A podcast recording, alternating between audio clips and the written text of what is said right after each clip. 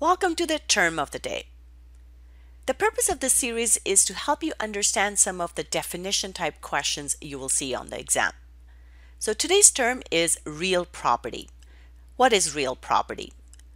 The definition of real property is real property is the land, any permanent or fixed improvements to the land, and the property rights that go with the ownership of the land. In effect, real property is the sum of the tangible attributes of real estate and the intangible attributes of property ownership. So there are two different things we need to take a look at here. So one, we have the tangible attributes. So basically things that we can touch and feel, which would be land and anything that is attached to it. So for example, the house, the garage, the fence as well as the property rights that go with it, which will be our fee simple ownership, etc.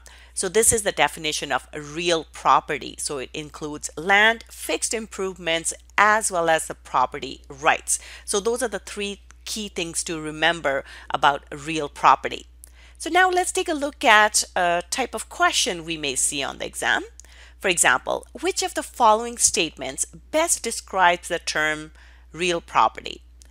And the options are A, it is the land, the buildings, and any other fixed improvements. B, it is any property that is not considered to be a chattel property. C, it is the land and fixed improvements and the ownership rights to the land. Or D, it is any property that has been included in a real estate transaction. So the correct answer here is C. The definition of real property is land any fixed improvements and ownership rights to the land.